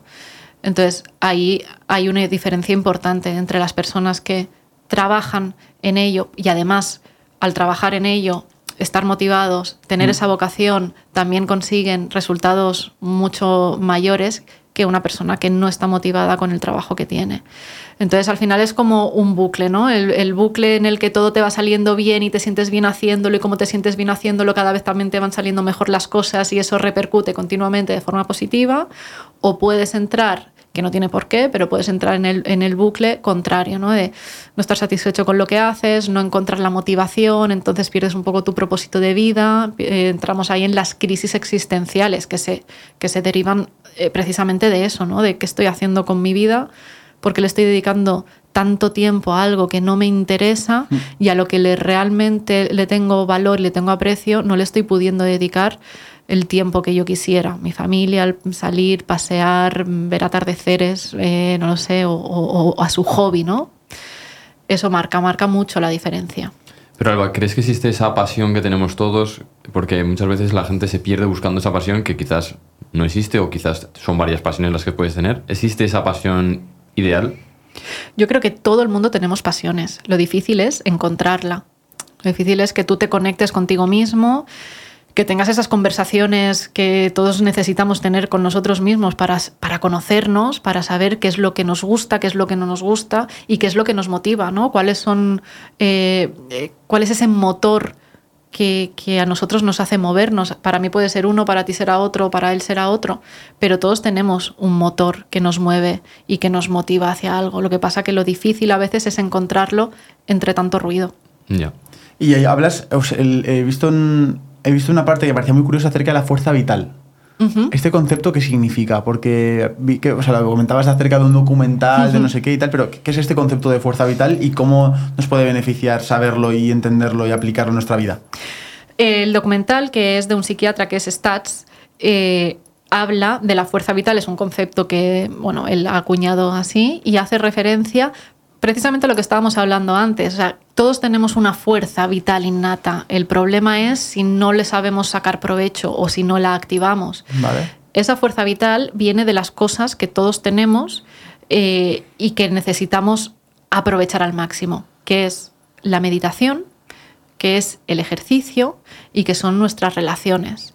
Vale. Cuando tú tienes en cuenta estos tres factores que son la base de tu bienestar y de tu salud mental, se empiezan a mejorar muchos de los aspectos de tu vida que ahora mismo te mantienen triste o que te mantienen en un estado de ánimo eh, bajito.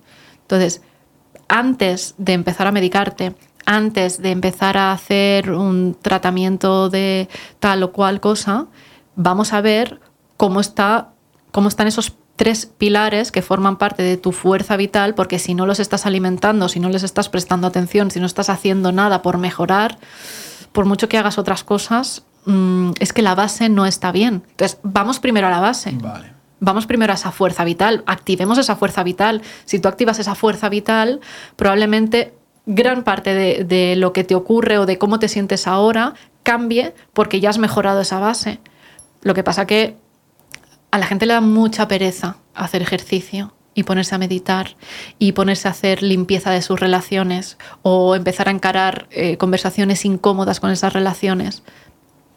Pero está ahí, está al alcance de nuestra mano, es querer hacerlo y tener las, a veces ¿no? los truquitos para poder, para poder hacerlo. O sea, que la fuerza vital es lo que, lo que a veces describe Juan como me despierto con ganas. No, es, no, no te despiertas ni feliz, ni contento, ni motivado, sino que es con, como con ganas, como con una, como con una, una, ener energía, una, energía que sale de dentro. ¿no? Una energía. Y eso es una, un síntoma muy bueno de que estás por el buen camino, digamos. Por supuesto. Vale. Por supuesto. Buen, buen esto, ¿eh? Buen, buen, buen, buen testigo. detector, sí, sí.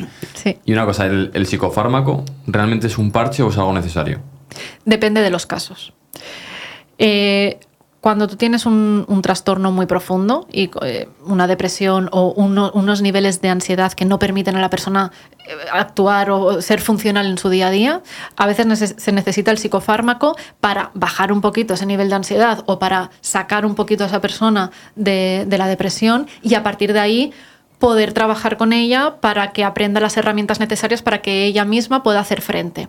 Ahora, lo que no está bien es tomar solamente el psicofármaco y no hacer nada más. Porque al final ni estás aprendiendo nada, lo que estás generando también es un problema de adicción y de dependencia a un fármaco y no estás aportando ni ninguna solución. Tú puedes tomar un fármaco en algún momento de tu vida porque lo estás pasando mal por X motivo, pero si tú no aprendes las herramientas necesarias para eh, hacerle frente tú solo, en el momento en el que te vuelva a venir eh, uh, un problema en tu vida, vas a volver de nuevo a necesitar el psicofármaco. Y al final estás continuamente dependiendo de ello. Si es que puedes dejar de tomarlo y después volverla a tomar. En el peor de los casos, lo que, hace, lo que haces es crear una dependencia, no puedes dejar ese psicofármaco, ya no tienes el problema que hizo que eh, estuvieras triste, pero si lo dejas, te viene el bajón. ¿No? De un efecto rebote. Has creado otro problema, ¿no? Has creado otro problema. Y cada vez necesitas más dosis para estar en un nivel normal de funcionalidad.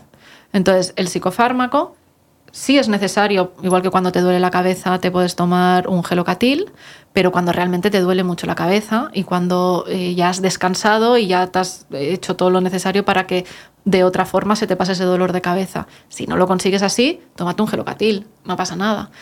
El psicofármaco es exactamente lo mismo. Hay muchas otras maneras de intentar resolver eh, las dificultades que puedes estar teniendo a nivel emocional y anímico, si de esa forma no se consigue y el nivel de, trastorno o de, de, ansiedad o de sea lo que sea, no hay muchísimos síntomas, es muy profundo, tomemos el, psicofármaco, pero siempre acompañado de terapia, de que tú vayas aprendiendo herramientas y que tú las puedas ir aplicando. Además, yo, yo creo que la conclusión de todo esto es, oye, ¿realmente estás haciendo todo lo que está en tu mano antes de ese, antes de ese remedio? Es decir, es como la gente que dice, no, es que me voy a hacer una... Mm, el balón gástrico, ¿no? Para, para bajar de peso. Pues, estás haciendo deporte, estás comiendo bien, estás... Vamos a analizar eso primero, o, lo que tú dices, dolor de cabeza. ¿Te has ido a dar un paseo de una hora y media sin, sin estímulos digitales? A ver qué tal, porque solamente a lo mejor ya no necesitas esa pastilla, ¿no? Ese ibuprofeno, ese tal. Entonces, yo me quedaría con eso. Y luego, hay un tema que quiero aprovechar hablar contigo, porque en el podcast nos gustaría más hablar de esto, pero no nos cuesta la gente con la que poder hablar, y es el miedo a la muerte, y, es, el, miedo a envejecer. Tenemos amigos que tienen miedo a envejecer, que llevan fatal esto, llevan y lo que se llama luego después la crisis de los 30, las crisis de los 40, crisis de los 50. ¿Por qué pasa esto en el ser humano? ¿Por qué tenemos tanto miedo a la muerte y cómo podemos gestionar mejor este miedo que tenemos a ella? El miedo a la muerte es lo que nos mantiene vivos. Entonces, eh, estamos preparados para tenerle ese miedo a la muerte, porque al final es lo que asegura nuestra supervivencia. Pero el tener miedo a la muerte no es sinónimo de tener miedo a envejecer. Es decir, son dos, cosas, son dos cosas diferentes. Yo creo que es envejecer el miedo realmente. Para mí envejecer es lo mejor que te puede pasar en la vida. si no envejeces es que te has muerto. O sea, tal cual. Lo mejor que te puede pasar en la vida es que envejezcas y que puedas llegar a los 40, a los 50, a los 60 y a, todos los que, los que puedas. Entonces, a mí, a mí me parece absurdo el tener miedo a envejecer. ¿Qué es el miedo a envejecer? Que se te salgan arrugas, que te salga barriga, que te quedas calvo, que, que, ¿por qué? Entonces, ¿el miedo es a envejecer o es a no gustar? ¿Cuál es el miedo? Porque son miedos diferentes.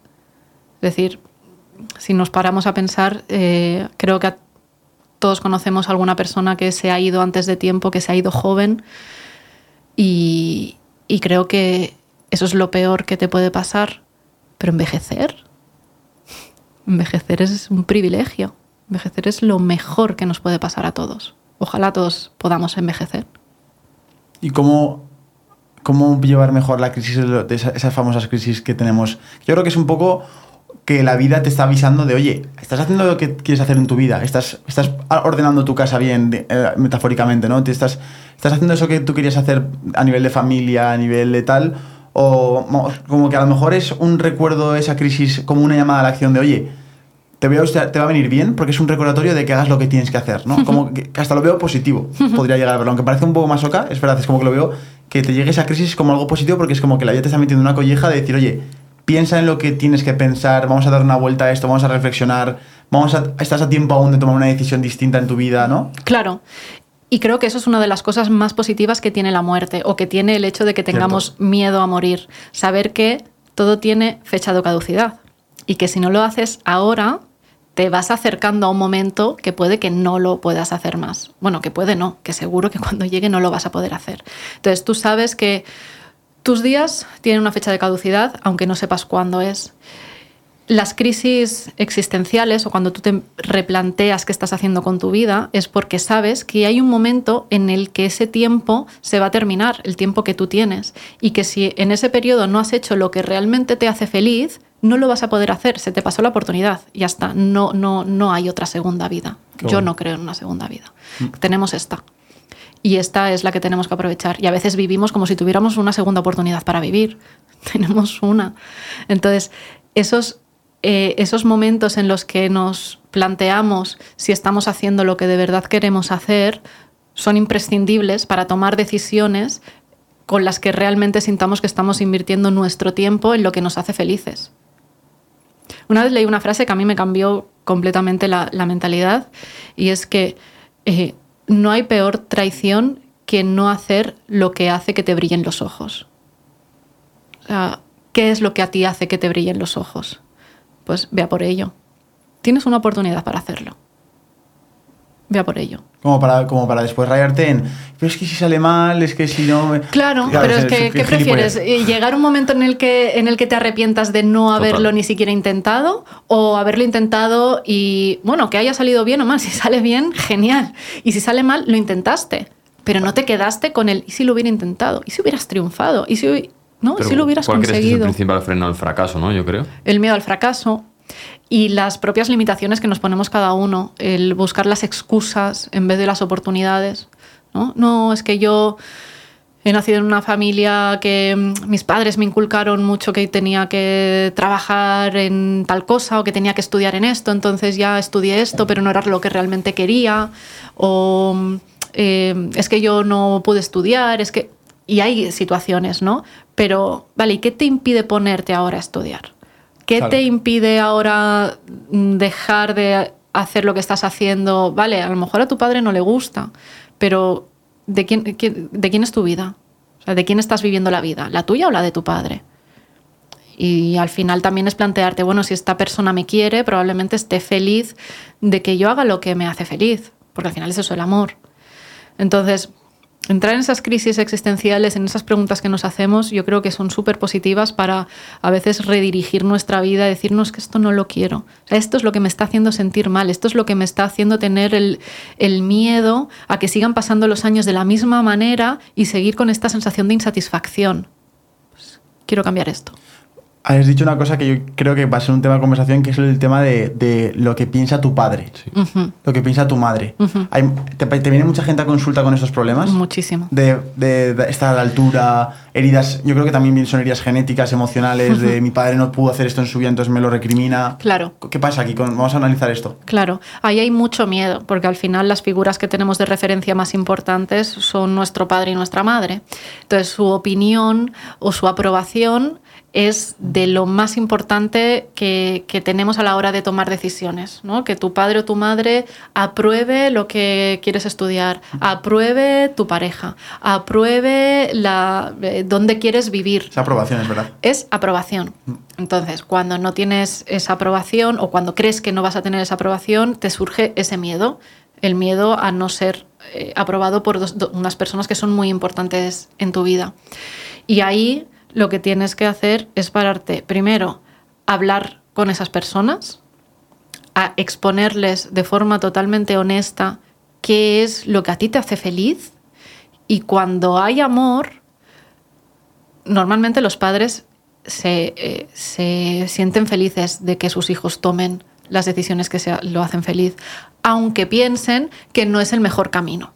Y entonces ahí está cuando entra el consejo, ¿no? Ya, pero ya sé que tú quieres estudiar esto, pero esto no tiene salida, mejor estudia empresariales o estudia medicina o estudia abogacía, porque esto sí que tiene salida y vas a poder, o sea, al final el padre o la madre también le da el consejo o quieren que haga algo porque los quieren mucho a los hijos, ¿no? Y, también ese amor es el que les intentan hacer, dar, dar el mejor consejo. Pero cuando una persona no es feliz con lo que está haciendo, tampoco va a llegar lejos.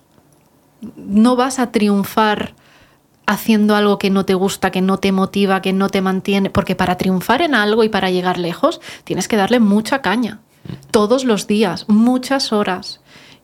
Y lo puedes hacer, pero sin motivación no lo vas a sostener en el tiempo.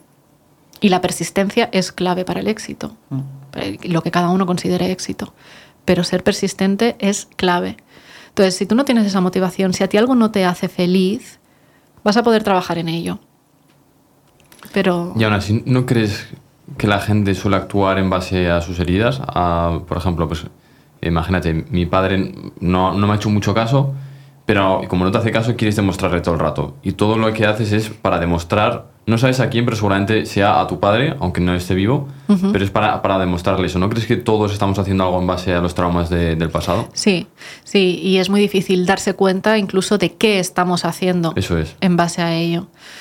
Y mm, cuando tú te paras y haces un trabajo de introspección y empiezas a detectar qué cosas estás haciendo por y para otra persona, ahí puedes empezar a cambiarlo. Pero si tú no haces previamente ese trabajo de introspección y de autoconocimiento y que puedes tardar años en darte cuenta de que hay cosas que estás haciendo solo para conseguir la aprobación de tu padre o de tu madre, Pero si tú no te das cuenta, es uno de los focos que probablemente continuamente esté ahí y eso que piensas, ostras, es que lo tengo todo, pero no acabo de, de ser, de ser feliz, no acabo de estar satisfecho. Probablemente hayan cosas que tú no estás detectando, pero que están ahí, que te están influyendo. Entonces, para un momento, siéntate a escucharte, siéntate a hacer un, autoanálisis, una autorreflexión, a conversar contigo mismo y a detectar cuáles son esas cosas que puedes estar haciendo por inercia y sin darte cuenta, pero que en realidad no es lo que tú quieres hacer.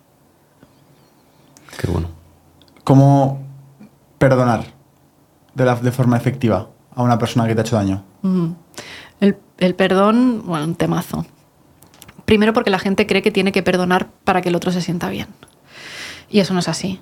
Uno tiene que perdonar desde, desde su interior, es un proceso que tienes que hacer tú para tú también sentirte bien hmm. contigo mismo. ¿no? Y luego ya viene por el otro. Pero primero que para perdonar, em, lo tienes que hacer desde el corazón, es decir, es algo que tú tienes que sentir y es algo que tú tienes que trabajar muchísimo. Porque ponerte en el lugar de la otra persona para intentar entender por qué ha hecho lo que ha hecho. Hablamos otra vez del modelo de mundo. Entender el modelo de mundo de la otra persona y por qué ha hecho lo que ha hecho y ya cómo ha repercutido en ti y el daño que a ti te ha generado, ¿no? Pero para perdonar primero tienes que entender que la otra persona no ha actuado por ti. Ha actuado así por ella, por sus inseguridades, por sus creencias, por su educación. O sea, la otra persona no ha actuado a ti para hacerte daño concretamente a ti. Ha actuado así porque sus acciones hablan de él, no hablan de ti o de ella, no hablan de ti. Entonces, entender primero eso alivia bastante la sensación de dolor porque entiendes que no ha sido algo personal contigo es algo que tiene que ver con la otra persona. A partir de ahí, claro, pueden ser mil cosas, ¿no? Por ejemplo, una infidelidad. Una infidelidad puede ocurrir por muchos motivos. Uno de ellos puede ser, por ejemplo, pues que la otra persona sea una persona muy insegura y que ya como no tiene seguridad en la relación y piense que tú estás haciendo lo mismo por ahí, dices, ostras, yo me, voy a curar en salud y voy a hacer también la mía, porque seguro que mi pareja está haciendo lo mismo por ahí, entonces cojo y yo también lo hago, pero ¿por qué?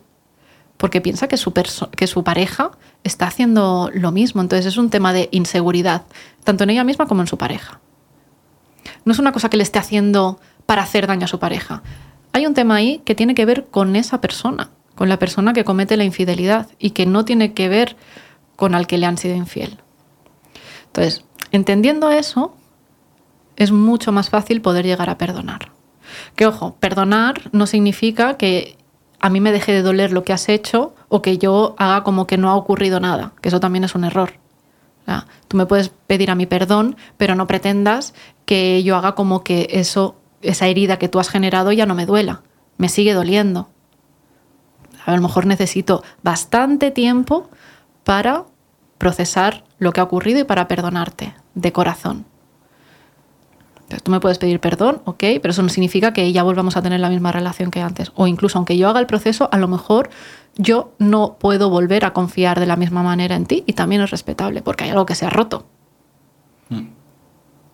Pero poder entender los actos de la otra persona desde su modelo de mundo, desde cómo es la otra persona y no desde una, de una forma egocéntrica, ayuda muchísimo a perdonar. ¿Y perdonarte a ti mismo? Y perdonarte a ti mismo creo que es incluso mucho más difícil que perdonar a la otra persona. Pero al final tú también tienes que ser compasivo, ¿no? Autocompasivo contigo mismo.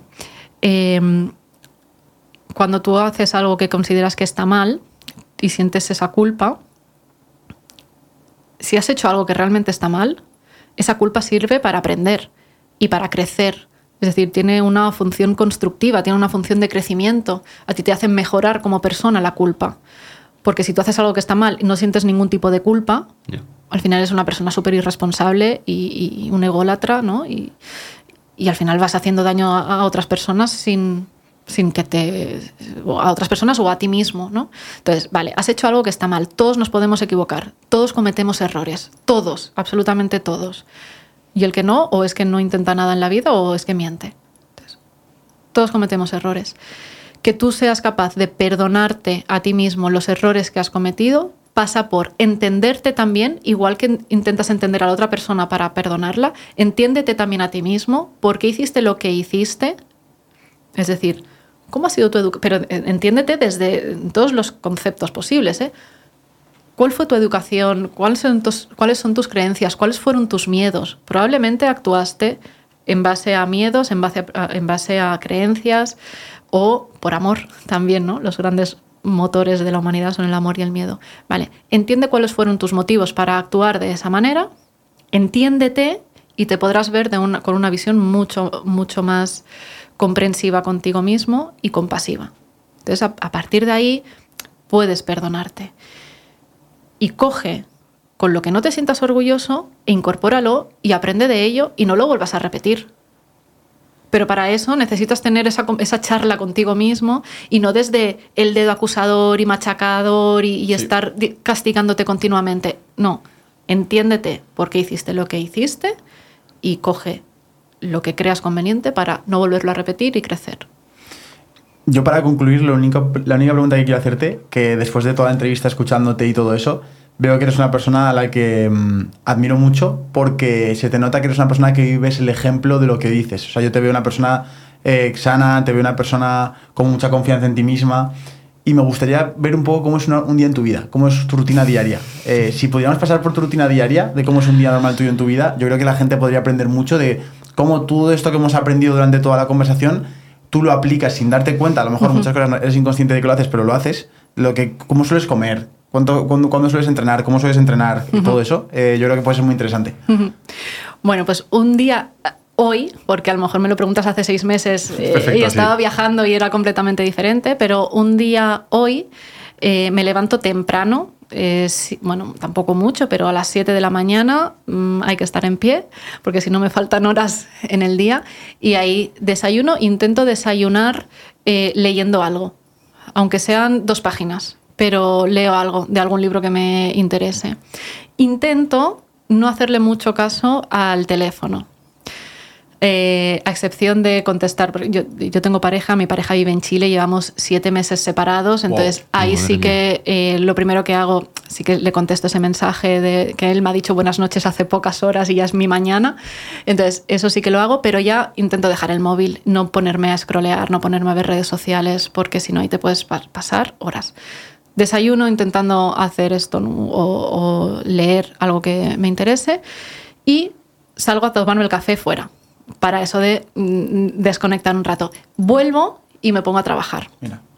Lo primero que hago es contestar emails y hacer un poco de gestión y a mitad del día intento ir al gimnasio. No lo hago a primera primera hora de la mañana porque sé que hay cosas que son urgentes y que tengo que contestar, entonces prefiero hacerlo y ya una vez lo he hecho eh, intento ir a entrenar. No me estoy mucho rato entrenando, eso lo, lo hago más cuando es el fin de semana, pero en un día, en el día de cada día voy y no me estoy más de una hora. Entonces ahí cuando vuelvo ya renovada y activada y con la mente despierta, ahí ya sí me pongo a trabajar o bien en redes sociales o bien tengo, tengo sesiones con mis pacientes o me pongo a crear eh, un curso en el que estoy trabajando. Entonces ahí ya es contenido y trabajo con pacientes. La hora de terminar, eso es muy variable. cambia, cambia mucho de, de, un día a otro. Intento no alargarme más, sobre todo con pacientes, hasta más de las 8 de la tarde, porque si no, sí que después no puedo desconectar.